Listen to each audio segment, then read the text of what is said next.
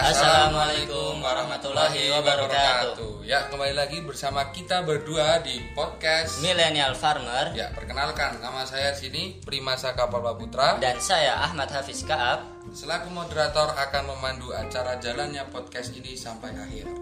Ya, bagaimana saudara Hafiz Kaab? Ya, ada apa?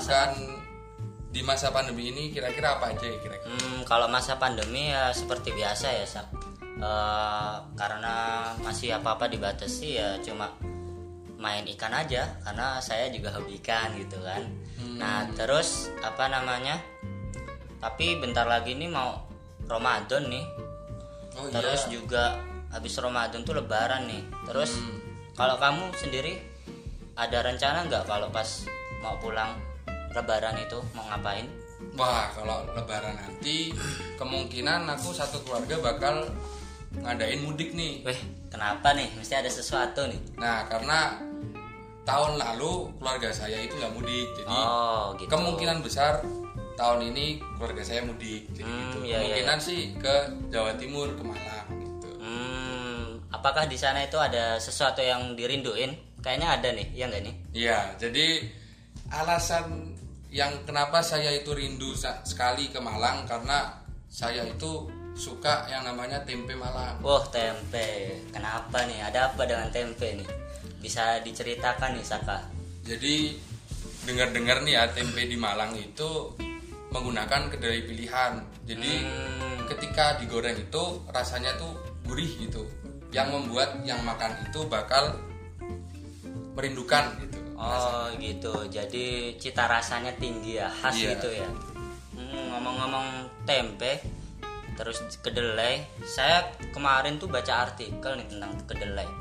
Eh, Baru-baru ini Sam, eh, Iya. di bulan Januari 2021 ini, Mm-mm. Indonesia loh, Iya. Indonesia impor kedelai, coba bayangin. Oh. Terus eh, yang jadi masalah bukan impornya sih, kalau impornya emang dari dulu mah udah impor. Iya sih, gue tahu. Nah, yang jadi masalah sekarang itu impornya itu naik coba harganya. Oh gitu. Iya, naik. Padahal dari awalnya itu cuma per kilo itu kisaran 5.000 sampai 6.000. Nah, sekarang naik sampai 9.000-an gitu. Dan terus pas saya baca artikel itu, Hmm. ah, ternyata itu ada sebabnya, Sab. Oh, Hmm. apa tuh sebabnya kira-kira? Nah, yang pertama itu kayak ya karena situasi pandemi ini kan. Mm-mm. Jadi kita apa-apa dibatasi kegiatan segala sesuatu. pengiriman barang dari luar negeri ke sini ataupun sebaliknya itu pun juga dibatasi Sam. Wah, iya sih. Jadi eh, itu sedikit menjadi hambatan. Nah, karena kan eksportir terbesar kedelai itu di antaranya Amerika, Ya. terus Brazil sama Argentina. Oh gitu. Iya.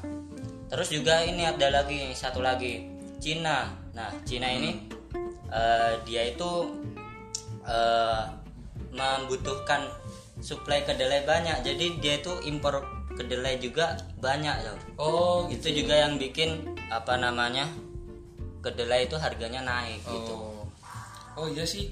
Dengar-dengar aku juga kemarin lihat berita di TV bahwa Kementerian Pertanian Indonesia memperkirakan impor kedelai untuk tahun 2021 akan mencapai sekitar 2,6 juta ton. Hmm, gitu. Ya, Ya, ya, ya. lalu stok kedelai dari Desember 2020 itu Indonesia hanya mempunyai 411.975 ton. Eh, parah sih, beda Iya. jauh ya. Jadi lebih diperkirakan Iya, akan ada produksi kedelai pada Januari sampai bulan Maret sebanyak 25.754 ton. Hmm. Sementara impor sebanyak 650.000 ton. Itu. Iya iya iya. Tapi kalau cuma dari artikel ini kayaknya masih ada yang kurang ya Sab. Iya.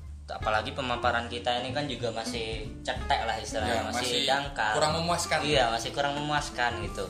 Nah maka dari itu di sini kita mendatangkan dua narasumber ya Sab. Nah, Nah siapa nih yang kira-kira nih narasumbernya dari fakultas mana ya? Ya jelasnya dari pertanian dong, masa Iya. dari hukum, Oh, masa iya. dari isipol gitu. Ya, mungkin bisa diperkenalkan. Ah iya. Narasumber Jadi kita. narasumber yang pertama kita itu berasal dari mahasiswa agroteknologi yaitu Oh ya. Mas Niko. Oke, Mas Niko di sini Ya, ya. dan terus narasumber yang kedua dari mahasiswi agribisnis. Oke. Itu, Mbak Berarti lengkap Vina. ya, ada agroteknologi, ada agribisnis. Iya harus lengkap dong karena kita mau membahasnya secara keseluruhan gitu. Baik, baik. Ya, mari kita mulai untuk Ya. mewawancarai narasumber kita. Iya narasumber kita. Ya, enaknya dari mana dulu nih? Hmm, Dari agro agro apa agri dulu ya kira-kira ya? Kayaknya enak agro dulu nih dari Hmm. segi budidayanya. Oh budidayanya. Oke. Oke, nggak apa-apa sih. Dari agro dulu ya berarti Mas Niko. Ya, di sini. Insya Allah. Ada Mas Niko Ada bisa memperkenalkan nih Mas Niko. diri terlebih dahulu. Eh, gini, kawan-kawan terima kasih ya atas eh, undangannya dia apa ya diundang ke sini gitu. Ya. Iya nggak apa-apa. Eh, jadi gini juga. Ya. Tadi tuh teman-teman itu sedang diskusiin apa sih kayaknya seru banget gitu loh. Permasalahan tentang apa dulu gini itu tuh. Jadi Lumayan gini sih tadi. mas, Eh, kita berdua itu barusan baca berita seputar kedelai.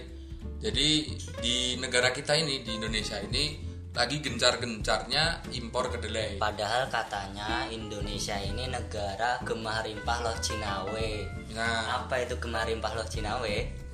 Yang semuanya itu tanahnya itu subur mas. Masa kedelai aja kita harus impor gitu kan? nah dari situ tuh di berita itu juga disebutkan bahwa harga kedelai impor itu juga lagi mengalami fluktuatif atau naik. Jadi dari petani eh, dari petani dari penjual di kalangan penjual tempe dan tahu itu merasa dirugikan. Jadi gitu mas. Kita lagi membahas seputar itu.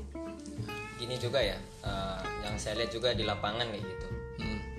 Gimana tuh mas? Eh, kebanyakan itu mohon maaf ya untuk mengatakan mungkin ini hal sensitif gitu ya Ya. itu biasanya kebanyakan eh, yang di bawah gitu yang merasakan hal itu gitu Mm-mm. yang mungkin terdampak sangat-sangat terdampak kayak gitu mungkin Petani juga, ya? Mm-mm, dari petani pun bahkan sampai pengrajin tempe juga kayak gitu Iya. Iya, sekarang bayangin aja pengrajin tempe itu satu kotak untuk tempe plastik gitu ya ibaratnya dikatakan 5000 kayak gitu Ya. Nah, sekarang di sini di berita-berita kemarin harga kedelai di kisaran sekitar 9.000. Iya. Bahkan sampai ada yang mungkin 8.000 8.000 sampai 9.000 an lah kayak gitu. Ya, sangat dirugikan sekali ya. Nah, bagaimana untuk menjualnya kalau di sini cuma harganya 5.000 kayak gitu kan. Iya. pasti juga siapa sih eh, pedagang yang mau rugi juga kayak gitu. Nah, dampak-dampaknya paling eh, pedagang itu cuma bisa untuk menjual dengan mengurangi porsinya seperti itu. Yang Oh, di mana gitu. ibaratnya tempenya tebel-tebel. Nah, mungkin mohon maaf juga ya kayak dilihat juga ya, di mungkin di angkringan kayak gitu. Nah, Nah, sekarang kan kayak iya, kartu sekarang kan. Iya. di motekar sebelah ya kan. Yang tebel itu apa? Tepungnya mas. Iya. Itu tepungnya tebel. Maka sangat dirugikan sekali. ya itu memang jangan pernah untuk menyalahkan dari pihak apa ya tempat warung makannya kayak gitu ya memang Iya. gimana caranya juga yang namanya usaha itu modal yang ditekankan harga yang harus bisa ditingkatkan gitu nah tapi sekarang juga nggak bisa membantah juga ibaratnya dalam artian eh, mau menaikkan harga Ya. Pedagang itu juga mikir-mikir gitu menaikkan harga tempe yang di mana tempe itu juga makanan keseharian masyarakat Masyarakat. Indonesia, masyarakat Indonesia yang Ya. mungkin harganya ekonomis juga gitu tetapi kalau emang dinaikkan dengan harga yang tiba-tiba tempe ibaratnya dua puluh lima Naik ribu gitu ya? nah, Kantong mahasiswa kita akan menjerit mas. nah makanya Gitu. itu Kita dari mahasiswa ya gitu. Iya. Teman kita nih. Hafid Kaab. nah itu kan juga bisa di apa ya bisa dilihat juga dari mungkin kalau dilihat dari mungkin nanti teman dari ya agri gitu yang bisa menjelaskan tentang bagaimana pendapatan juga negara ini yang perekonomian itu juga menunjang gitu Ya. Ah, juga pernah sih aku tuh melihat dari segi ini apa di negara lain juga gitu Ah, tetangga saya itu pernah dia itu eh, jadi pindah lah gitu kan di Brunei Darussalam gitu. Nah di sana itu kirain ya menjadi ya, tahu sendiri lah mungkin jadi orang kaya atau gimana gitu. Ternyata di sana itu dia jadi orang kaya tapi jualan tempe gitu. Yang di mana di sana itu bisa satu lonjor yang satu kotak tempe itu Iya, iya. dua puluh ribu ke atas ya gitu. Nah tapi kan itu kan sebanding dengan mungkin pendapatan orang-orang sana kayak gitu. Ya memang di sini yang menjerit itu yang di bawah mas kayak gitu Kalau dari segi agroteknologi sendiri nih Mas, apakah ada faktor-faktor yang mempengaruhi di segi budidaya tanaman padi itu sendiri yang nantinya bakal mempengaruhi harganya itu. Nah, oke. Untuk di kedelai itu ya, Ya. eh, biasanya para pengrajin itu memerlukan yang kedelainya itu yang mulus, nah, terus gede kayak gitu. Iya. ya. Itu biasanya kebanyakan yang kedelai-kedelai impor kayak gitu. Nah, di sini tuh memang untuk dari segi kedelai itu eh, jangan dilihat dari apanya ya, dilihat dari luarnya kayak gitu sebenarnya. Hmm. Tapi kan yang dilihat itu dari ini juga apa? mensejahterakan petani juga kayak gitu kan. Gimana kalau kita menggunakan kedelai itu? Nah, itu eh, petani-petani yang di sana itu memang sudah sangat mengusahakan di eh, kedelai kayak gitu. Tetapi salah satu faktor itu juga banyak kan Mas kayak di dalam mungkin di on farmnya atau mungkin di lapangannya itu. Itu kan banyak. Yang pertama mungkin kayak contoh iklim yang tidak selalu sama sekarang ini Hmm, iya ya. ada juga mungkin kelembapan udara gitu nah, mungkin kayak kemarin di daerah kayak deket-deket gunung gitu kan yang mungkin di Boyolali mungkin di Temanggung kayak gitu. Memang tidak bisa untuk menanam seperti jenis kedelai kayak gitu. Di sana mungkin kebanyakan jagung. Jagung pun jagung manis kayak gitu.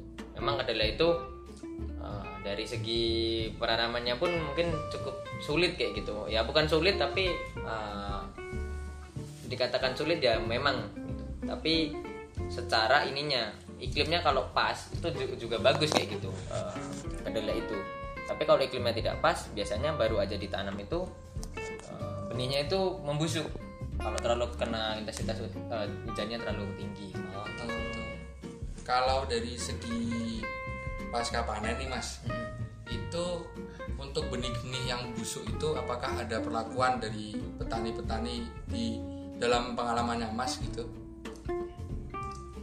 Juga mau menjawab juga ya. Tadi itu kalau di pasca panen gitu, kebanyakan di sini itu eh, apa ya bisa dikatakan itu petani itu ini mempunyai benih sendiri kayak gitu, yang di mana hasil panennya yang tahun lalu kayak gitu, dengan di mana itu penyimpanan yang lama kayak gitu. Nah, yang di sini bermasalah tadi itu sebenarnya bukan di arah benihnya gitu. Mungkin bisa juga gitu benihnya mungkin tidak tahan dengan kondisi-kondisi yang ekstrim kayak gitu yang seperti sekarang ini gitu.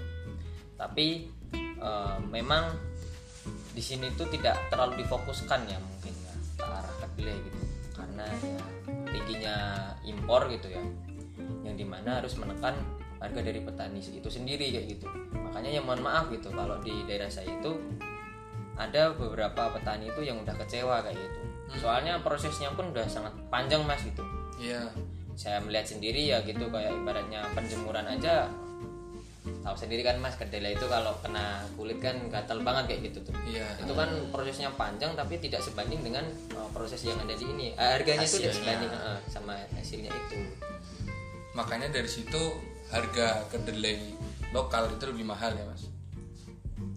justru kebalikan. Oh. dikebalikan. Makanya gini loh tadi kan eh, teman-teman yang petani di sana itu tidak mau menanam lagi karena proses yang begitu sangat panjang tetapi di situ dengan harga yang sangat murah. Ya Harga karena kan jual. Mm, harga jualnya lebih murah. Dikarenakan apa toh? Kayak contoh pasti ya dibandingkan aja gitu eh, kedelai impor sama kedelai yang lokalan kayak gitu.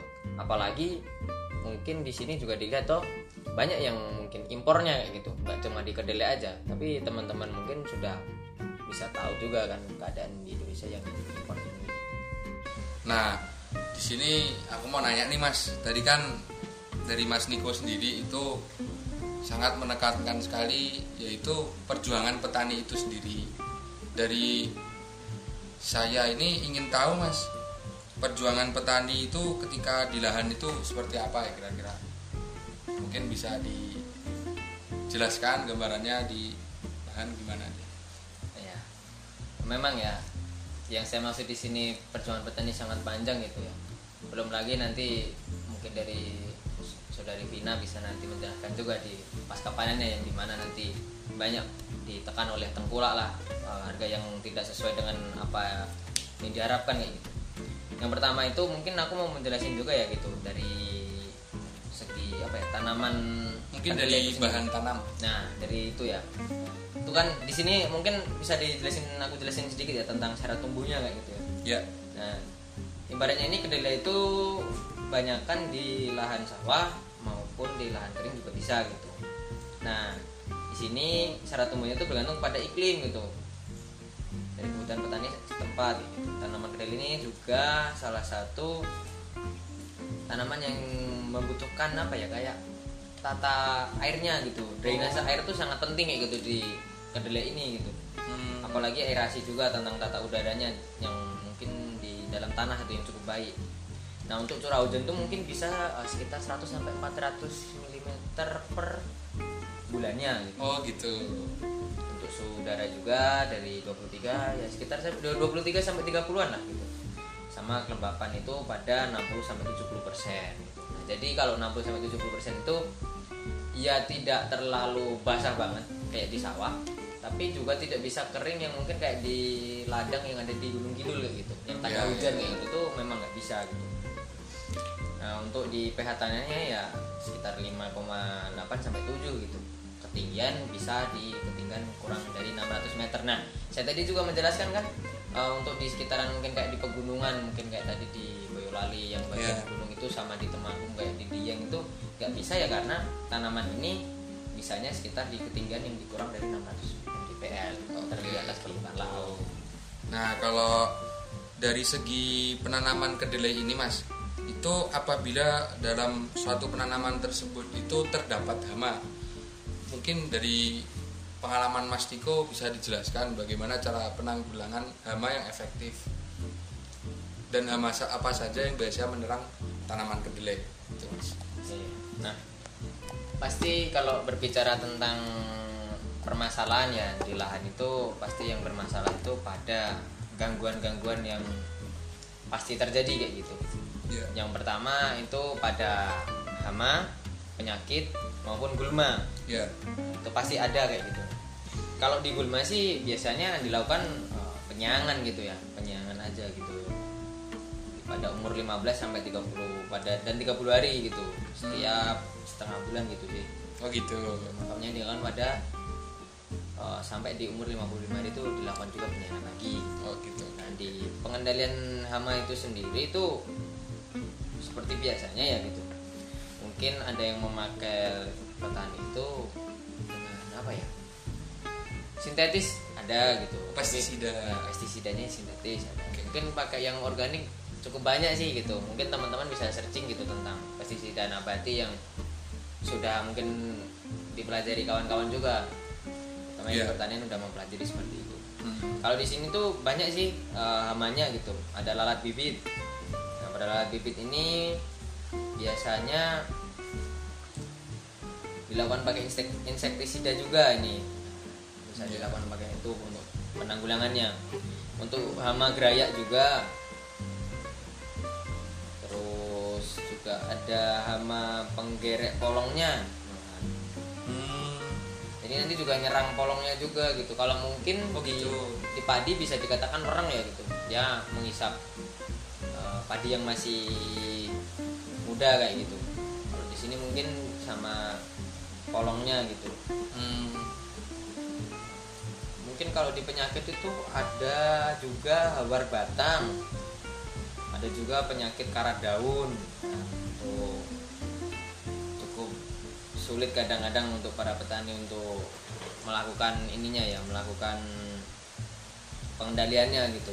Nah, lalu untuk dari segi panen dan pasca panen nih Mas, untuk pemanennya sendiri itu tanaman kedelai itu bisa dipanen setelah berapa hari penanaman? Biasanya untuk panen ini sebaiknya itu jangan sampai terlambat. Menyebabkan hilangnya biji di lapangan gitu. Untuk dianjurkan beberapa hal sebagai berikut. Nah eh, dalam artian itu seperti ini loh. Kadang kalau mau telat untuk panen itu polongnya udah pada jatuh gitu. Eh, kayak pada keluar itu loh keluar dari ininya kacang-kacang di dalamnya itu Yang pertama itu panen dilakukan apabila semua daun tanaman telah rontok atau polong berwarna kuning atau cepat dan mengering kayak gitu. Oh, Ada juga biasanya itu petani memanennya itu pada pukul 9 pagi pada saat air embun sudah hilang. Pangkal batang tanaman dipotong menggunakan sabit bergerigi atau sabit tajam. Ada juga ini eh, menghindari pemanenan dengan cara mencabut tanaman agar tanah atau kotoran tidak terbawa. Itu juga berpengaruh pada kualitas kedelainya.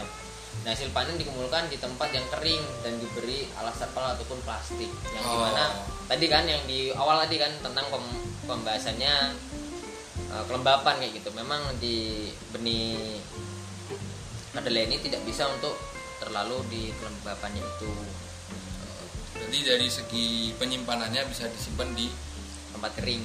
Ya. Yang tempat kering intinya. Nah, tadi juga ada yang kelewat sih ini di pada saat ini pemupukan sama di persiapan lahannya gitu. Di persiapan lahannya itu juga ada ini tanahnya dibajak dua kali dalam sekitar 30 sentinan gitu. Kalau pada di sawah sih itu Hmm, hmm, hmm. dengan tanaman monokultur. Tanaman juga dibersihkan dari jerami. Untuk di pembuatan drainase itu kan eh, saluran airnya itu 4 meteran sedalam 20 sampai 25 cm dengan lebar 20 cm. Nah, pembuatan saluran drainase ini dimaksudkan untuk mencegah terjadinya penggenangan air. Oh, Kelembapan lagi toh untuk masalah eh, dia tidak terlalu bisa untuk mungkin curah hujannya terlalu tinggi dia bisa airnya bisa mengalir kayak gitu. ya. Jika dengan lahan yang masam ini juga perlu diberikan kapur, kaptan, kapur pertanian itu. Dolomit gitu Nah, bisa juga dia ah, dolomit gitu. Bisa dikatakan juga dolomit. Gini untuk Bang Saka sama Bang Hafiz gitu ya. Iya, Ada iya. tambahan lagi ini tuh. Ternyata selain juga tadi itu di pada saat persiapan lahan itu ada penanaman gitu. Nah, di penanaman ini tuh pilih waktu yang tepat gitu. Nah, sehingga tidak mengalami kebanjiran. Nah, tadi biasanya itu menanamnya itu di sebelum Agustusan atau Juli. Eh, Agustus, Agustus Eh, normalnya biasanya Agustus. Oh gitu. Nah, itu karena pas di curah hujannya tidak terlalu tinggi. Biar agar tidak terjadinya kebanjiran tadi toh. Nah, kalau nanamnya September itu curah hujan udah tinggi. Biasanya tergenang, nah Busuk kedelai itu eh, busuk jadinya. Kedelai itu nggak mau tergenang juga kayak gitu. Di akarnya bisa busuk akar juga. Tapi itu juga tergantung dari jenis varietasnya juga kayak gitu. Kalau varietasnya banyak di kedelai itu. Ada yang tahan ini, ada yang tahan sama hama, tahan itu. Nah, banyak lah tahan penyakit kayak gitu. Banyak yang varietasnya seperti itu. Nah, itu dengan sebaiknya itu kan kering gitu di lahannya itu. Terutama ya nggak terlalu basah juga eh, tapi juga nggak terlalu kering. Normal ya berarti ya. Hmm, penanamannya juga dilakukan dengan tunggal dan dengan jarak 40 cm kali 15 atau 40 kali 20 dua biji per lubang nah, populasi tanaman kisarannya sekitar 350.000 sampai 500.000 per hektarnya kalau pakai satuan hektar ya gitu nah semakin subur lahan sebaiknya jarak tanam semakin lebar juga sih gitu karena biar lebih ak- perakarannya jalur perakarnya lebih eh, panjang juga gitu. Nah di sini juga ada pemupukan sih. Kalau pemupukan ada dua ini sih untuk dua jenis di lahan gitu. Hmm. Terutama pada lahan kering masam Ya. itu diberikan sekitar 75 kilo urea. Nah ini tuh satuan ini sih kayak satuannya untuk hektar ini kalau nggak salah. per hektar Tapi ini aku mau jelasin ini aja sih apa kayak Pupuk yang digunakan. pupuk yang digunakan aja ya gitu. Iya. Kalau di lahan kering masam itu ada urea, Ya. ada SP36 dan juga ada KCL gitu. Oh gitu. Nah, ada juga ini sih dolomit gitu biasanya. Kapur ya. Hmm, ada kapurnya juga. Nah, itu diberikan paling lambat tanaman pada berumur 14 hari gitu kan. Nah, untuk di kedua itu di lahan sawah gitu ya. Di lahan sawah itu ada urea juga, SP36, KCL. Itu tidak pakai dolomit tadi gitu. Tapi sebenarnya kalau tadi itu yang lahan kering tapi yang masam kayak gitu. Kan untuk menetralkan lahannya kan pakai dolomit tadi. Keasaman Ya, ya. asamannya biar diturunkan pakai dolomit. Oh ternyata begitu mas. Ternyata sangat banyak ya prosesnya dari segi budidaya sendiri dari awal hingga akhir. Untuk agroteknologi kita sudah dapat nih. banyak ya tadi ya Iya ternyata banyak. ternyata emang perjuangan banget sih jadi petani kedelai itu ya Hmm. apalagi kalau harganya itu nggak dihargai dengan yang seharusnya itu waduh sakit hati Nah. sampai gitu Dan sekarang nih, Fis, ya aku ingin tahu apa tentang dari segi agribisnisnya nih. agribisnisnya Nah. oke berarti tentang pemasarannya Iya, betul oke sekali. jadi tadi kan eh, sudah saya apa namanya singgung tadi tuh Indonesia itu negara yang dikenal sebagai negara agraris katanya Iya, betul Gitu. Nah itu harusnya bisa dong Indonesia itu memproduksi eh, kedelai sendiri untuk rakyatnya sendiri dulu, nggak Iya. usah mengekspor dulu, Iya, mikirin untuk internal Indonesia itu sendiri. Tapi kenyataannya, Sa, Ya. eh, dalam beberapa tahun terakhir ini eh, Indonesia itu malah tuman istilahnya. Tuman itu apa? Ketagihan, Oh, ketagihan gitu. impor, impor kedelai. Ya. Nah, dan terakhir ini terbaru ini eh, isu-isunya ya di bulan Januari ini kan eh, naik nih kan harga impor kedelai. Mm. Nah, itu. Nah, eh, ini kan udah ada Mbak Vina sebagai mahasiswa agribisnis ya. Oh, iya. Nah, itu eh, saya ingin tahu sih, Sak, eh, kenapa sih Indonesia itu nggak bisa berkembang gitu? Apakah dalam jalur pemasarannya atau rantai pemasarannya itu ada problem atau gimana gitu? Nah, makanya ini saya mau bertanya ke Nah. Mbak Vina sekarang. Silakan Mbak Vina bisa dijawab. Eh, halo teman-teman, kenalin nama aku Vina Ristanti, saya dari mahasiswa agribisnis. Hmm, tadi pertanyaan Hafiz tadi mengenai kenapa ya kok bisa harga kedelai di Indonesia itu eh, naik Iya. karena apakah ada pengaruhnya sama rantai pemasaran gitu. Atau Sebenarnya bahkan ada mafianya gitu ya Mbak? ada ngomongin mafia itu tinggi banget tuh bahasanya itu. Jangan sampai situ Aduh. dulu, Oh, Bang. siap, itu Mbak. bukan ranah kita itu orang-orang dalam mafia tuh Oke. kita kan mahasiswa biasa aja Oke, siap. itu kalau dilihat dari eh, segi pemasaran ya kita sebagai konsumen ya harus bijak dong siapa sih konsumen yang nggak mau beli suatu produk itu harus eh, yang yang perfect harus yang mulus lah harus Iya. yang oke gitu Mm-mm. nah kalau dilihat sendiri tadi kan udah dijelasin tuh mengenai eh, bahwa kalau kedelai kita kedelai lokal atau domestik itu kualitasnya masih kurang sama kualitas dari impor. Tadi juga udah dijel- oh, dijelasin sama Mas Niko bahwa kalau kedelai lokal itu mungkin lebih kecil mungkin eh, apa itu kulitnya lebih keriput. Kalau dari kedelai dari luar tuh lebih gede lebih mulus gitu. Apalagi kalau mungkin dibuat dibuat suatu produk itu eh, bagi pedagang itu lebih Hmm, iya iya iya. iya. jadi kalau misalkan dilihat eh, dari rantai pasok itu sebenarnya kalau di pertanian sendiri itu ada beberapa rantai pasok.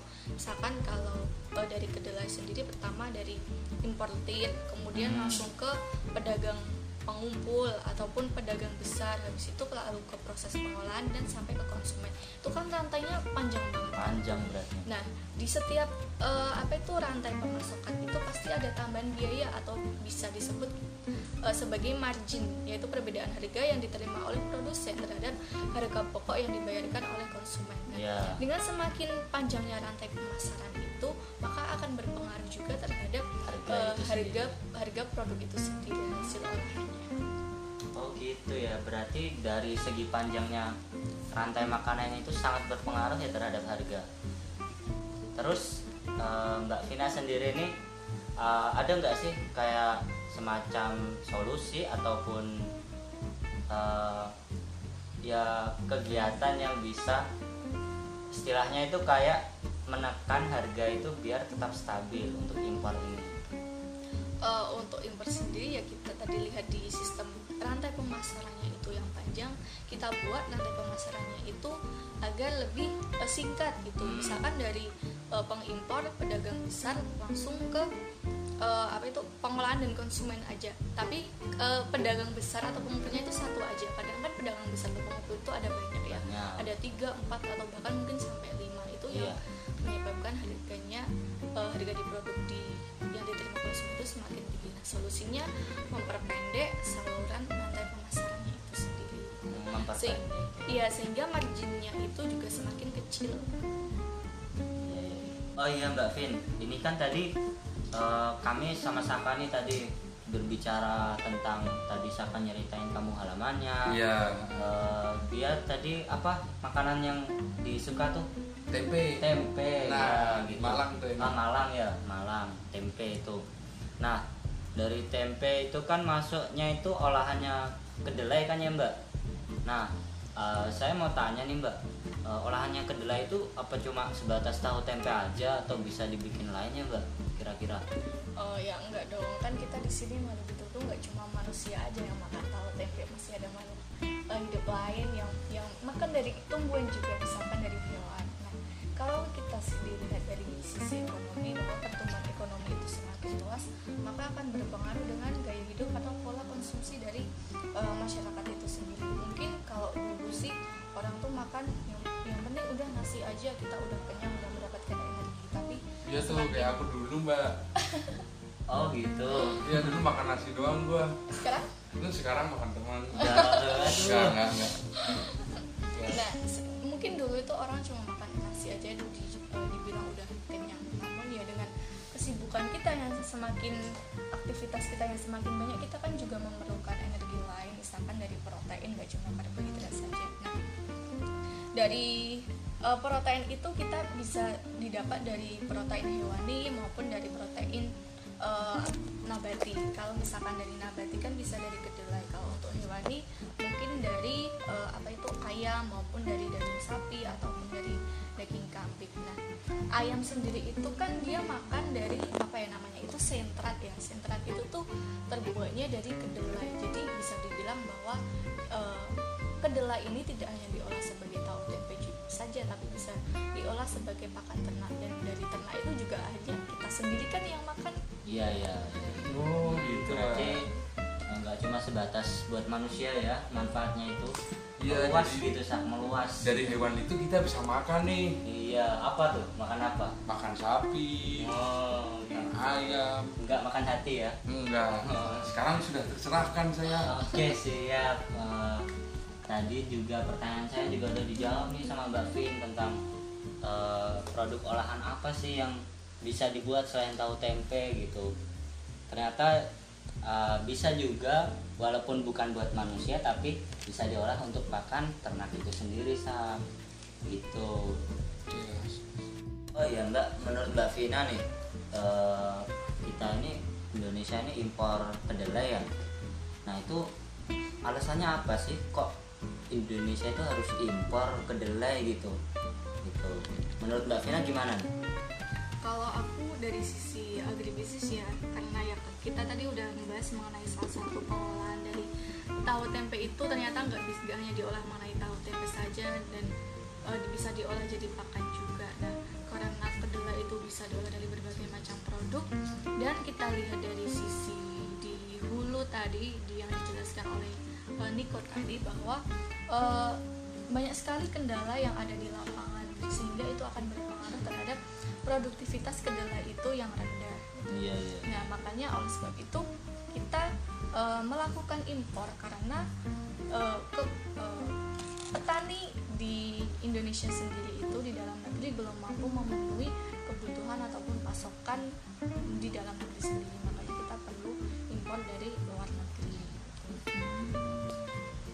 masih belum mandiri ya kalau dalam bidang kedelai ini ya Indonesia ya Mbak.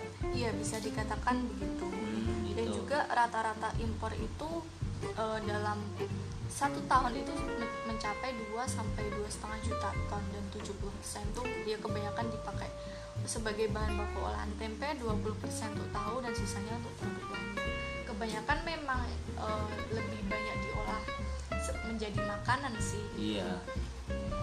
Oh iya terus eh, apa namanya? Kan Indonesia itu udah dari dulu impor nih mbak, iya kan? Impor kedelai nih. Nah terus karena isu terbaru ini kan harga impor kedelai itu naik mbak. Nah itu sebenarnya itu menjadi permasalahan sih mbak. Karena kalau impor saja pun sebenarnya juga sudah mungkin wajar lah bisa dibilang karena kan sebelum-sebelumnya juga impor gitu. Tapi untuk tahun ini aja eh, harga impor itu sendiri naik sekitar 2000 rupiah dari harga normalnya gitu per kilo. Nah gitu. Apa itu mbak? Sebabnya itu kenapa kok bisa naik gitu? Kita dilihat pada saat ini kan memang terjadi pandemi Iya. di mana uh, orang banyak melakukan work from home. Padahal kalau di work home itu mungkin orang lebih banyak makan lah bisa dikatakan gitu. Hmm. itu dan uh, salah satu negara tadi yang udah dijelasin salah satu negara uh, apa itu peng pengekspor kedelai terbesar itu kan tadi Amerika.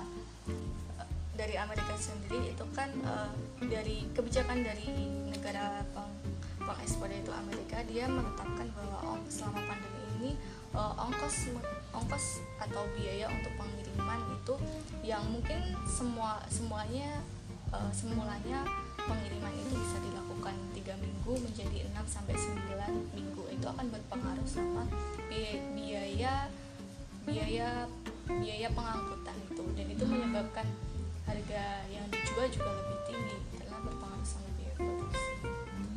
karena pengangkutannya itu semakin lama gitu ya mbak. Lama sampai itu berpengaruh untuk eh, harganya itu semakin tinggi gitu ya mbak apalagi di pandemi ini mungkin kebanyakan dari negara-negara itu mengurangi apa itu mengurangi ekspor karena ya kebutuhan pangan di negaranya sendiri pun juga semakin meningkat di pandemi ini.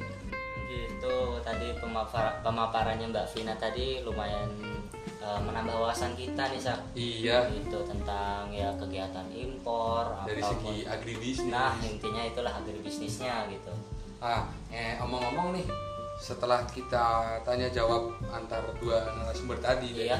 yang pertama itu dari saudara Niko, ah terus yang kedua dari saudari Vina. iya Itu kayaknya kita perlu minta closing statement dari Oke, keduanya. boleh tuh boleh Mungkin diawali dari Agro dulu Oh, ya. siap. Oke.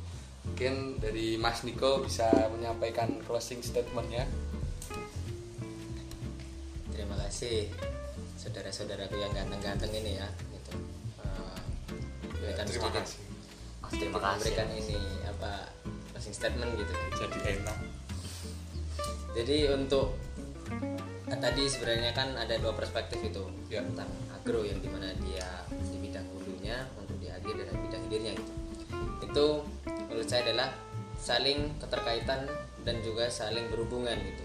Di mana kita untuk bisa ibaratnya berdikari gitu Indonesia ini berdikari tanpa impor itu di kemudian harinya Mandiri gitu ya. mandiri secara segalanya gitu ya Iya. tentang di kedelai itu itu harus saling bersinergi antara di penguatan di lapangannya seperti apa juga dari pemasaran rantai pemasaran dan sebagainya itu tadi yang juga diperkuat oleh regulasi pemerintah yang mendukung mendukung seperti itu Ya tadi pemaparan closing statement dari saudara Niko mewakili agroteknologi. Mungkin selanjutnya bisa dilanjutkan agribisnis tapi Oke, agribisnisnya mungkin Mbak Vina ini ada kayak masukan atau saran ataupun tanggapan ataupun ya kayak semacam closing statement lah buat itu. Gimana Mbak untuk closing statementnya? Jadi teman-teman kalau menurut pandangan aku sendiri bahwa eh, kenapa sih orang-orang itu selalu menilai bahwa eh, tempe itu harus terbuat dari kedelai? Padahal di eh, dari apa itu eh, UMKM kecil itu sering juga mengolah eh, tempe maupun eh, tahu yang berbahan dasar selain dari kedelai. Oleh karena itu untuk mengurangi ketergantungan kita terhadap produk kedelai teman-teman kita konsumsi eh, tempe yang terbuat dari selain kedelai ataupun teman-teman mempunyai inovasi yuk kita kembangkan inovasi tersebut inovasi mengenai produk pengganti kedelai Oke. super sekali Super ya. sekali ya Sak nih. Hmm, ini sudah sampai di penghujung acara nih Sak. Ya. Tapi Mungkin sebelumnya dari kita simpulin dulu dong tadi Iya. pemaparan dari kakak-kakak kita yang super kece dari agrobisnis, agroteknologi dan agribisnis gitu. Iya Mas Alfi, sepertinya sudah haus ya Mas. iya nih Ya, sudah kurang konsentrasinya. Mungkin dari agro dulu nih. Iya. Dari pemaparan saudara Niko tadi dari segi budidayanya tanaman kedelai itu dari syarat tumbuh sendiri itu diperlukan yaitu iklim lalu drainase curah hujan kelembapan dan pH. Lalu untuk dari persiapan lahan petani biasanya meng- menggunakan traktor dengan cara dibajak. Iya. Untuk sistem penanamannya sendiri itu monokultur. Untuk waktu penanaman yang ideal pada tanaman kedelai sendiri yaitu di antara bulan Juli sampai Agustus. Nah, pupuk yang biasanya digunakan pada penanaman tanaman kedelai yaitu adalah urea, SP36 dan KCl. Adapun untuk mengurangi pH atau keasaman yang ada di dalam tanah, petani biasanya menggunakan kapur atau dolomit. hmm, iya. Lalu untuk pengendalian hama, hama sendiri yang biasanya menyerang tanaman padi yaitu antara lain lalat buah, lalat bibit atau ulat gerayak. Lalu untuk gulma sendiri itu bisa dilakukan penyiangan. Kalau hama bisa menggunakan pestisida baik organik maupun sintetis. Ya. Untuk penan- pemanenan itu tanaman kedelai dapat dipanen ketika polong berwarna kuning dan daun sudah mulai rontok. hmm, iya, iya. Itu saja dan mungkin dari pemaparan saudara Niko tadi dapat disimpulkan seperti itu. Mungkin dari selanjutnya agri bisnis. saya tadi coba menyimpulkan sedikit ya dari pemaparan Mbak Vina tadi ya. yang berhubungan terkait tentang agribisnisnya. Ya nih. gitu. Jadi eh, tadi itu kan produk olahannya itu kan eh, bisa buat pakan ternak gitu. Sa. Iya, oh Hmm, iya. Terus juga tadi eh, karena impor ini tinggi itu kan berkaitan dengan rantai pemasarannya yang panjang. Hmm. Tadi itu kata Mbak Vina itu eh, dibikin lebih singkat gitu. Menurut menurut pemaparannya Mbak Vina gitu. Iya. Sama juga tadi juga berkaitan dengan lamanya hari pengiriman itu Hmm. karena eks apa impor itu kan nah impor itu kan untuk saat ini juga terganggu karena pandemi ini saat Iya, betul itu juga, betul. betul. akibatnya itu pemasarannya waktu pengirimannya itu bisa semakin lama karena eh, aturan dari negara pengekspor itu sendiri yaitu Amerika itu Sa. mungkin itu sih kesimpulan yang saya dapat dari pemaparan dari Mbak Vina itu Ya, tak terasa kita juga sudah di penghujung Ujung acara. Aduh. Sekian dari kami selaku moderator. Kami mohon maaf apabila terdapat kesalahan kata. Bila hisabilil haq. Fastabiqul khairat. Wassalamualaikum Wassalamualaikum warahmatullahi wabarakatuh. Tetap tunggu episode selanjutnya. Dalam acara podcast Millennial Farmer.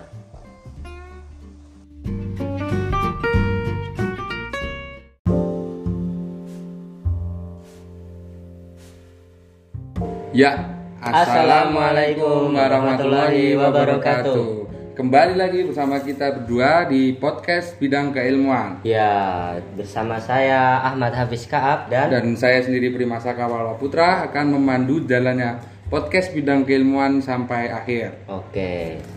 Silahkan disimak teman-teman. Jadi di sini eh, aku mau tanya nih sama Saka. Ya, gimana Mas? Eh, Sak, kamu ini kan mm, udah masuk kita ini semester 4 ya. Iya. Semester 4 ini Agroteknologi kan. Duh, udah pasti banyak tugas. Nah, aku Oh, mau tanya nih sekali, ke Mas kamu nih. Ya, gimana? Eh, kesibukanmu nih apa nih? Kayaknya bapak-bapak DPM nih Jadi gini, banyak ya kan? kerjaan nih.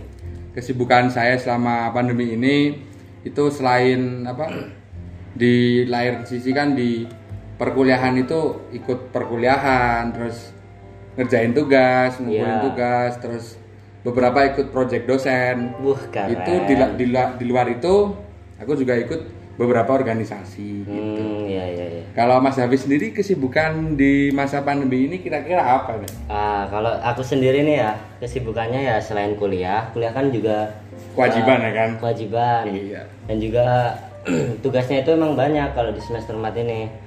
Terus juga eh, kalau aku sendiri ya, Iya, mulai merintis itulah, tahu sendirilah. Iya. Ikan Oh, desa iya. gitu. Nah, itu itu juga lumayan nguras waktu sih kalau menurutku gitu Dari itu sendiri apa udah menghabiskan banyak anu ya waktu untuk waktu mengurus. tenaga pikiran banyak juga terfokus ke situ gitu karena juga eh, kalau eh, dalam kayak gini juga perlu masarnya itu di sosial media itu juga Pinter-pinter gitu ya. ah, gitu timing waktunya kapan gitu harus diperhatikan Ngomong-ngomong nih kalau masalah penjualan ikan cupangnya nih, Ya. itu udah udah ada belum sih dari luar pulau, dari luar kota yang membeli itu dari online Ah, gitu? Ya alhamdulillah sih udah mulai banyak kan Eh, dari yang luar kota, misal Jakarta, Depok gitu. Terus dulu pernah kirim sampai ke Sulawesi gitu. Gitu sih kalau main ikan. Kesibukanku gitu saat jadi ya nggak nggak terlalu kayak orang penting kayak kamu gitu. Enggak gitu lah. Jadi gini nih, berarti ada anu ya benefitnya ya be- begitu masuk di media sosial terus di posting itu ada benefitnya ya berarti bisa ada pelanggan dari luar pulau yang bisa membeli gitu ya. iya gitu, benar benar benar. Ngomong-ngomong nih, ini kan selama pandemi ini ini kan banyak banyak kegiatan-kegiatan tuh yang dibatasi. Hah, betul sekali. Nah, kemarin itu aku habis disuruh sama ibuku untuk pergi ke pasar. Hmm, gitu. Nah, di situ tuh aku disuruh beli beberapa sayuran kan. Nah, di situ tuh aku melihat beberapa sayuran yang sudah istilahnya sudah busuk, Hmm. sudah tidak layak dijual. Hah? Itu beberapa ada yang dibuang gitu. Hmm, Padahal menurut saya itu masih bisa dimanfaatkan. gitu. contoh. Ya bisa buat pupuk atau apakah itu yang lain juga misalnya jadi kompos Oh iya iya iya. gitu. Terus kalau Mas David terakhir kali ke pasar kapan kira-kira? Ah, kalau terakhir kali ya eh, di rumah kan ibu kan juga itu pelihara kelinci. Oh gitu. Nah jadi kalau eh, tiap hari ya ke pasar beli sayur kayak kangkung buat makan kelincinya itu. Oh kelincinya bukan makan wortel ya? Ya enggak, Oh. itu kan hanya stigma orang-orang. Iya. Itu jadi. Seperti di film-film ya kan? Nah, iya gitu. Kelinci makan Brainstorming. Betul sekali. gitu. Nah di situ Mas Hafiz disuruh ibu untuk beli wortel. Bukan Oh wortel, gimana? Oh iya bukan. kangkung. Iya iya. Gitu. Maksud saya kangkung. Nah, nah di situ juga sama sih aku juga ngeliat, ah, aduh, ini kok pasar ya tahu sendiri lah ya Iya. pasar tradisional itu kayak gimana kebersihannya enggak banget, terus Hmm, juga eh, sayur-sayur yang udah busuk ataupun ah, bercecer di mana-mana itu juga eh, menurutku juga ya permasalahan umum di pasar kan. Iya. Nah gitu. Oh ya Sak, kemarin tuh kan sebelumnya ini kan aku pas disuruh uh, ke pasar sama ibuku itu kan juga baca-baca artikel lah. Oh, biasa gitu. Nah itu di artikel tuh gini di uh, liputan 6 tuh ya. Itu tuh sampah uh, sayuran itu Ya. termasuk penyumbang sampah makanan terbesar di Indonesia, food Oh, waste gitu. Nah juga apa food waste ini atau sampah yang makanan ini eh, bisa terjadi itu karena kebiasaan nggak apa makannya itu nggak habis gitu Oh, kan. iya. Terus juga hasil pertanian yang nggak diolah lagi gitu. Ah, benar-benar. itu bisa bikin food waste gitu. Kata Corporate Communication Director Denon Indonesia. Oke. Tuh. Terus juga ini menurut V eh FAO Ya. saat ini terdapat lebih dari 8 miliar penduduk bumi ya. Ya. Tetapi kenyataannya masih ada 800 juta orang yang kelaparan di dunia. Oh gitu. Artinya apa? Artinya itu Ya. Eh, distribusi makanan ini tuh nggak merata gitu loh. Hmm. Eh, gitu. Nah, Indonesia ini Indonesia sendiri nih malah menjadi negara tertinggi kedua soal sampah makanan. Eh, menurut Arif dalam acara Jelajah Gizi 2019. Gitu. Oke. Oh iya kemarin aku juga baca berita tuh di liputan 6 juga nih. Omong-omong soal makanan nih di Jerman Yes. itu ada restoran yang ngasih denda pada pengunjungnya jika makanannya itu yang dipesan tidak habis. Waduh. Jadi gitu. Horor itu kalau buat di Indonesia. Tapi impactnya beberapa restoran itu jadi tidak ada yang namanya food wa- food waste. Oh, bisa nih coba diaplikasikan di Indonesia. Ya mungkin. karena di Indonesia sendiri itu perharinya itu bisa menghasilkan sampah sebanyak 175.000 ton Itu parah. dan itu angka yang tidak sedikit gitu ya. Iya iya. iya. Kita tahu sendiri bahwa ribu ton itu sangatlah banyak, ya kan? Iya. Oh ya, Sak. terus aku juga baca nih di liputan 6 lagi nih wah. Ya, gimana nih, gimana? Hmm.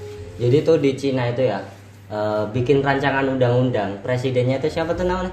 Xi Jinping. Nah. Xi Jinping. Ya, bener-bener. Nah, Baru inget tuh. Dia tuh bikin rancangan undang-undang Seputar eh, sampah. se- enggak, Oh, gimana, seputar gimana? tentang iya benar sampah makanan. Oke, benar. gitu jadi eh, gini rancangannya itu barang siapa yang mengunggah video atau mempromosikan makanan secara berlebihan atau mukbang Oh, akan dikasih ya? Ah, akan dikenakan denda hingga 100.000 ribu yuan atau sekitar 212 juta nah itu kan otomatis kayak youtuber yang mukbang itu eh, kayak kebakaran jenggot gitu Hmm. Iya, istilahnya. benar-benar. gitu jadi kan Nah, iya bener tuh. Oh iya daripada kita ngobrol ngalur ngidur tanpa ada solusi, Hmm, mendingan kita itu aja ya ngundang pemateri yang top banget lah pokoknya ya. Iya. Nah gitu. Langsung sak siapa materi kita pemateri kita kali ini? ya kita kali ini kedatangan narasumber Ya. kebetulan dari mahasiswa agroteknologi. Wah cakep itu. Ya kita sambut narasumber kita Mas Kiki. Ya. Oke. Oke, baik. Bismillahirrahmanirrahim. Assalamualaikum warahmatullahi wabarakatuh. Waalaikumsalam warahmatullahi wabarakatuh. Terima kasih Saka sama Hafiz sudah mengundang saya. Ya, Jadi, Mas Kiki. Sebelumnya perkenalkan dulu ya. Ya, silakan. Saya Muhammad Ibnu Rizky dari Prodi Agroteknologi. Hmm ya. Kelasnya kelas A, gitu biasa dipanggil Mas Kiki atau Mas Ibnu. Iya. Ngomong-ngomong ada apa nih bisa dipanggil ke podcast yang keren ini gitu? Jadi gini Mas, kita ini berdua sama Hafiz baru aja bahas seputar limbah. Habis baca berita, habis baca beberapa artikel seputar limbah yang ada di Indonesia ini ataupun di luar negeri. Nah, menurut Mas sendiri nih limbah itu apa sih sebenarnya? Hmm, tentang limbah yang menarik sekali ini ya. Ya. Banyak sekali kan di Indonesia nih, apalagi sekitar kampus kita gitu kan deket pasar, banyak Ya, limbah-limbah bener yang nggak bermanfaat. Jadi limbah ini menurut saya nih ya, Ya, gimana Mas? sesuatu yang kehadirannya itu tidak dikendaki gitu. Karena apa? Karena itu tidak memiliki nilai ekonomi gitu. Hmm, Jadi ya- gitu. orang ah ini nggak bisa diolah ngapain sih? Mending saya buang aja gitu kan. Nah biasanya yang sering ditemui itu kayak limbah padat limbah cair sama limbah gas gitu. Menurut kalian gimana ini limbah nih? Kok bisa ada gitu kan? Gimana? Apa yang mau didiskusikan ini?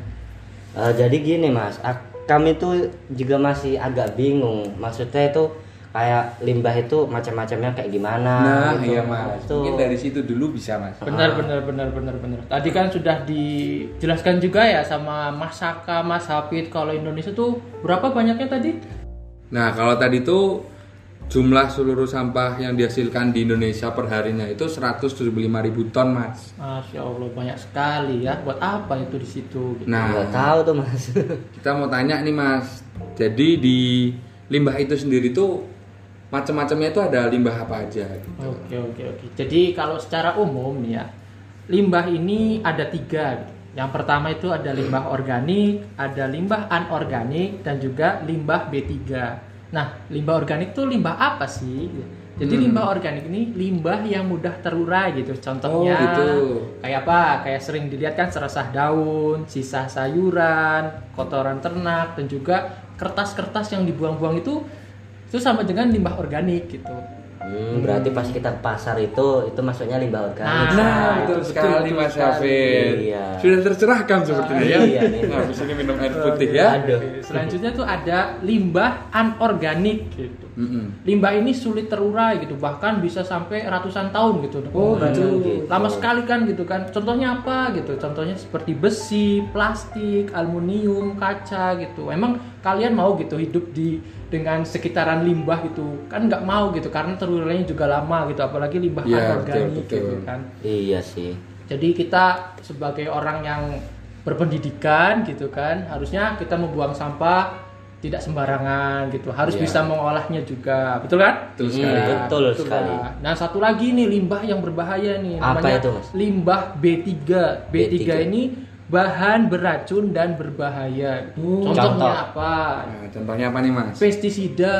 Jadi kayak petani-petani kita kalau membuang pestisida secara sembarangan aja gitu. Justru seperti itu berbahaya ya mas. berbahaya dong kalau kita ke sungai gitu kan, dibuang ke sungai, nanti ada orang yang terkena limbah tersebut kan bisa jika tertelan itu bisa beracun gitu. Hmm, gitu. Karena kimia ya mas ya. Tuh, terus oli bekas gitu kan. Ya, Kadang kan kita buang oli sembarangan gitu Ah, kan. iya. Itu bisa untuk kesehatan orang tuh malah ya gitulah orang banyak terkena, terkena penyakit gitu. Sama satu lagi tumpahan minyak gitu. Tumpahan Oh, minyak tumpahan yang dibuang minyak. sembarangan. Kalau Iya. kalian lihat di pasar-pasar kan banyak tumpahan minyak seperti itu kan. Ah. Nah, itu yang berbahaya. Nanti jalannya licin, bau juga Hmm, ya. iya, iya, iya. Nah, itu Ah, berbahaya. Nah kalau misal dari yang pertama nih mas, limbah organik itu kan sebenarnya kan suatu hal yang sangat jarang orang itu peduli gitu mas. Oh, betul sekali itu. Itu gimana ya mas? Biar untuk meyakinkan orang itu bahwasannya limbah organik itu sebenarnya masih ada nilai jualnya gitu. Oh, betul betul betul. Jadi gini sebelumnya, saya ini kalau memandang limbah ini, apalagi limbah organik ya, jadi seperti uang gitu. Oh. Karena limbah organik ini bisa banyak banget gitu olahannya jadinya. Jadi limbah organik kan kayak tadi yang jelaskan, yang pertama tuh ada sampah sayuran sama seresah daun gitu. Nah, sampah-sampah ini tuh diolahnya buat jadi apa sih gitu? Ya. Kalian udah pada tahu belum biasanya sampah sayuran seresah daun tuh biasanya buat apa sih? Nah. Ya, setahu kami tuh cuma buat kompos ya. Iya mas, cuma Ah. buat pupuk setahu Ah, kami. pupuk gitu. Oh, Emang iya. sebenarnya bisa jadi apa aja nih mas? Nah, jadi benar sekali tuh yang sampah sayuran dan serasa daun dan juga macam-macam buah-buahan itu bisa itu untuk dijadikan kompos atau pakan ternak gitu tambahannya. Oh, gitu. Nah, nah, banyak tuh perusahaan-perusahaan yang mengolah pupuknya itu gitu. Nah, salah satunya untuk dijadikan kompos tadi gitu. Oh, iya. Nah, memang bisa dijual kayak gitu kan? Bisa sekali gitu. Nah, yang pertama tuh nanti setelah hasilnya bisa dijual ke mana? Pertama tuh ada kelompok tani. Karena apa? Sekarang tanah kita di Indonesia ini banyak penggunaan bahan eh, kimia gitu. Ah. Makanya tanah-tanah kalau kalian pernah lihat kan tanahnya jadi keras-keras. Ya, gitu kan. kering Nah, gitu ya. Bagaimana cara menggemburkannya itu? Nah, melewati bahan organik ini seperti kompos tadi. Gitu. Ibaratnya kayak recycle gitu ya mas? Ah, betul betul betul. Hmm. Jadi kita selain menyayangi tubuh kita, kita juga harus menyayangi lingkungan gitu seperti tanah gitu Betul kan. sekali. Nah, selain itu dari instansi seperti kayak kampus-kampus itu kayak eh, apa namanya bank, terus kayak rumah sakit, mereka kan ada taman-taman juga tuh. Nah, benar benar. taman-tamannya itu biasanya mereka menggunakan pupuk organik gitu seperti kompos gitu biar tanahnya itu subur gitu di kampus makanya bahan-bahan yang seperti dari limbah ini masih banyak dimanfaatkan oleh perusahaan-perusahaan besar gitu karena mereka memandang limbah ini adalah uang gitu Hmm, gitu mas. kayak gitu apalagi sekarang pemerintah di Jawa Barat terutama Iya, kan ha? menggaungkan petani 5000 petani milenial gitu Oh, Kalian udah pernah itu, tahu? Ridwan Kamil ya? Nah, itu Ah, betul nah, itu salah satu yang bisa membangkitkan. Anak muda biar Ah, betul, mau betul. bertani. Nah, benar sekali mas Gitu. Hafiz. Nah, itu selain mencari petani, Bapak Ridwan Kamil juga eh, menggaungkan petani organik gitu. Oh, Biar kesuburan Iya, iya. tanahnya itu tetap terjaga gitu. Hmm, Jadi sustainable gitu ya Ah, mas. betul betul. Maka dari itu eh, pupuk ini hasil dari olahan sayur dan serasa daun atau buah ini bisa digunakan gitu buat tanah. Murah juga kan kita Iya. juga Nah, bikinnya, benar sekali. bikinnya juga gampang. Nah, Ya, betul. mm-mm. Ngomong-ngomong gini mas, jadi kan tadi mas Kiki udah jelasin panjang lebar ya Mm, Mas. tentang apa kompos, apa bekas-bekas sayuran itu bisa dibikin kompos gitu kan? Ya, salah satunya. Nah, mungkin eh, dari kami ataupun pendengar mungkin belum Ya, tahu betul. tuh cara bikin kompos gitu mas. Nah, iya, Mas. Nah, gitu. Jadi bisa dijelasin nggak mas gimana nih cara bikin kompos? Ah, betul betul. Jadi mudah sekali gitu untuk membuat kompos secara sederhana gitu. Oh, Apalagi gitu. Lingkup kos-kosan gitu. Ah. kan. Jadi kalau Murmer. misal murmer betul sekali. Yang mahasiswa banget gitu ya. Oke. Jadi kalau kalian punya sampah sayur, nemuin seresah daun di lingkungan sekitar, itu bisa kalian kumpulkan dulu gitu. Sebagai Kumpul- modal gitu. Sebagai modal gitu. Anggap aja uang gitu. Iya. Iya. Investasi jangka panjang. Ah, pasti. Mahasiswa banget. nih. Ah, ah. nah nanti setelah kalian mengumpulkan itu taruh aja gitu di tempat seperti ember atau misalkan langsung ke tanah juga boleh gitu. Oh, Kalau gitu. di kos-kosannya ada tanah kosong, itu bisa tuh kalian masukin ke lubang tanahnya itu gitu. Nanti ditunggulah selama satu bulan gitu. Oh gitu. Iya, itu didiamkan saja tidak apa-apa gitu. Tapi lebih baiknya kalian kontrol gitu. Sudah jadi apa belum komposnya? Mudah banget kan gitu kan? Masa Iya. sekelas mahasiswa dari Hafiz sama Saka nggak bisa bikin kompos kayak gitu? Kalah sama ibu rumah tangga tuh. Iya, Aduh, kita iya. kita harus belajar banyak. Ah, nih. ya, bisa nih, bisa dicoba. Teman-teman di rumah bisa mencoba ya. Ah, nih, bisa dicoba.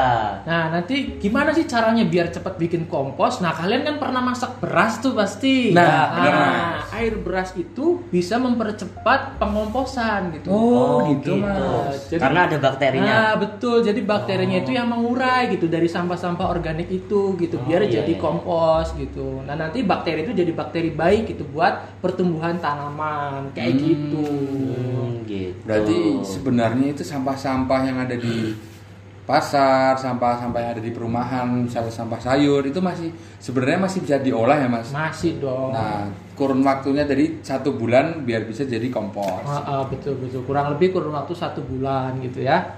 Nah ada lagi nih Apa yang tuh, Mas? orang-orang nggak suka gitu kan biasanya di pedesaan tuh banyak tuh kotoran ternak. Oh iya nih mas, kemarin waktu itu tuh saya sama teman-teman tuh, teman-teman kuliah itu sempat jalan-jalan nih di desa gitu.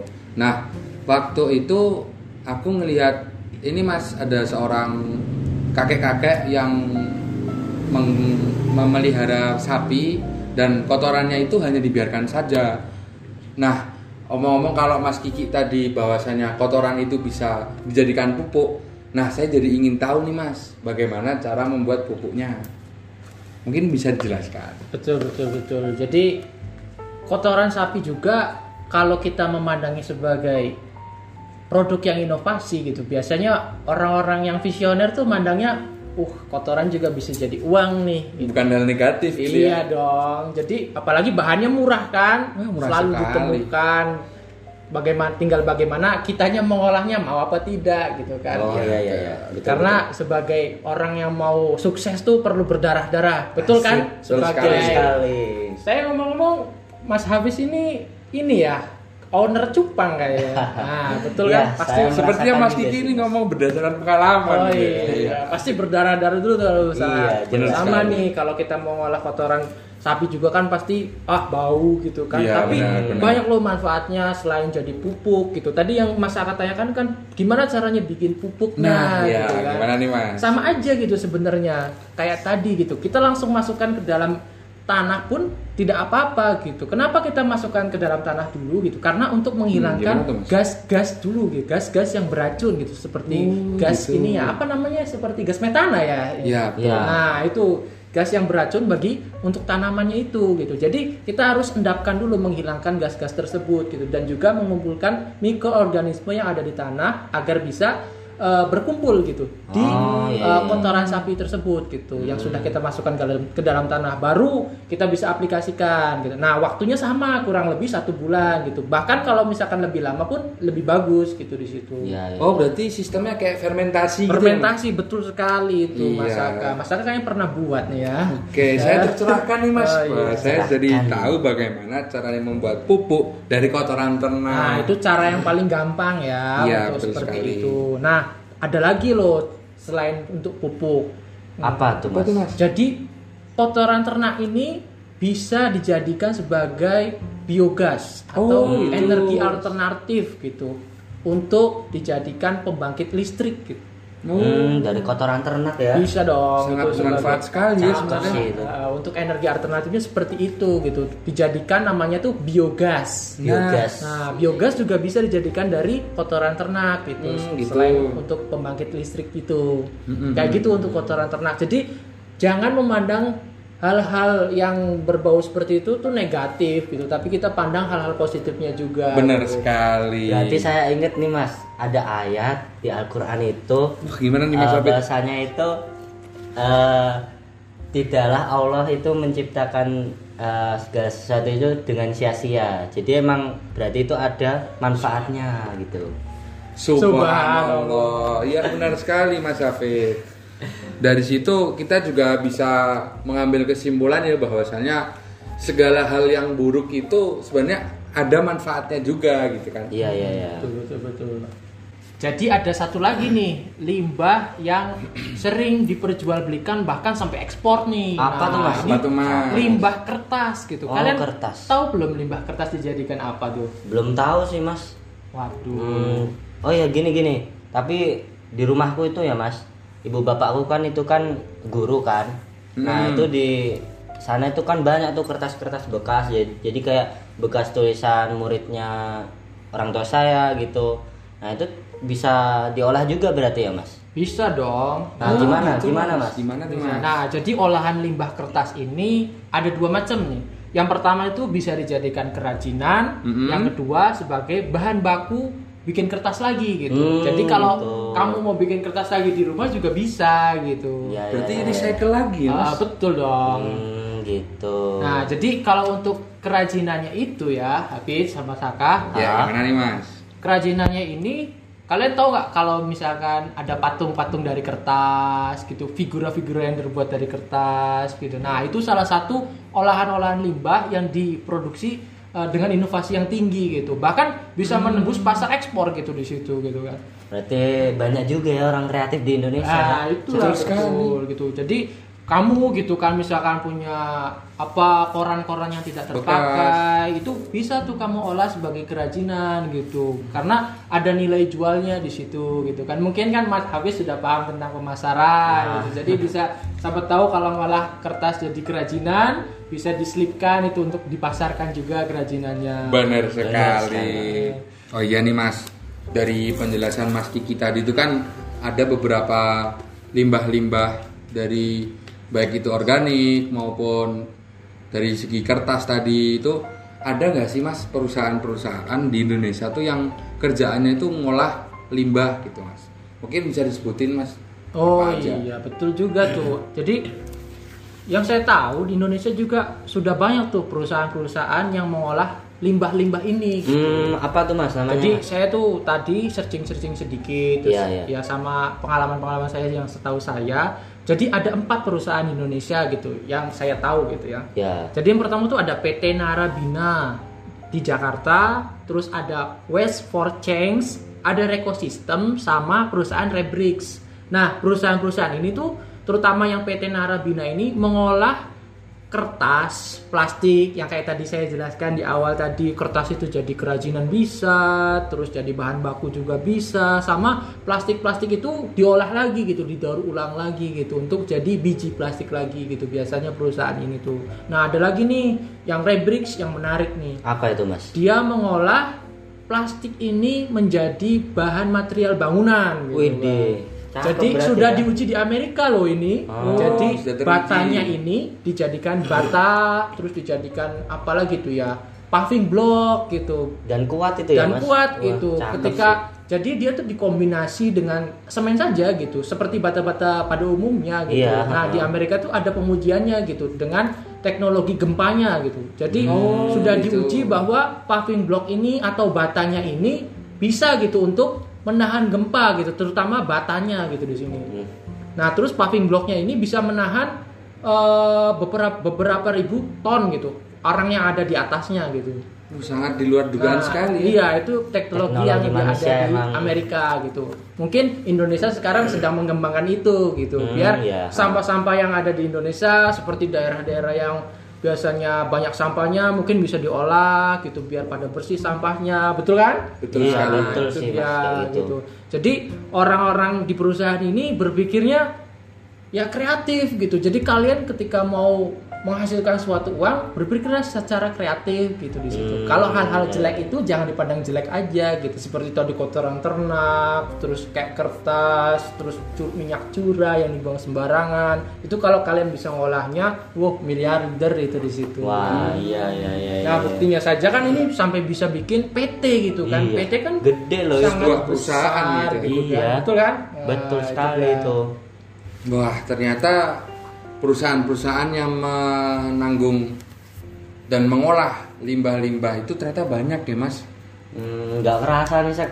Iya, kita gimana? udah sampai di penghujung acara nih. Nah, bener Uh, sekali. tapi sebelum kita tutup dan kita simpulin nih apa Ya. yang kita udah bicarakan dengan pemateri kita yang luar biasa ini, kita Betul mintain sekali. dulu nih closing statementnya. Nah, bisa tuh. Wah. Ya. Silakan Mas Kiki. Closing spesial ini ya. Ah, ya siap.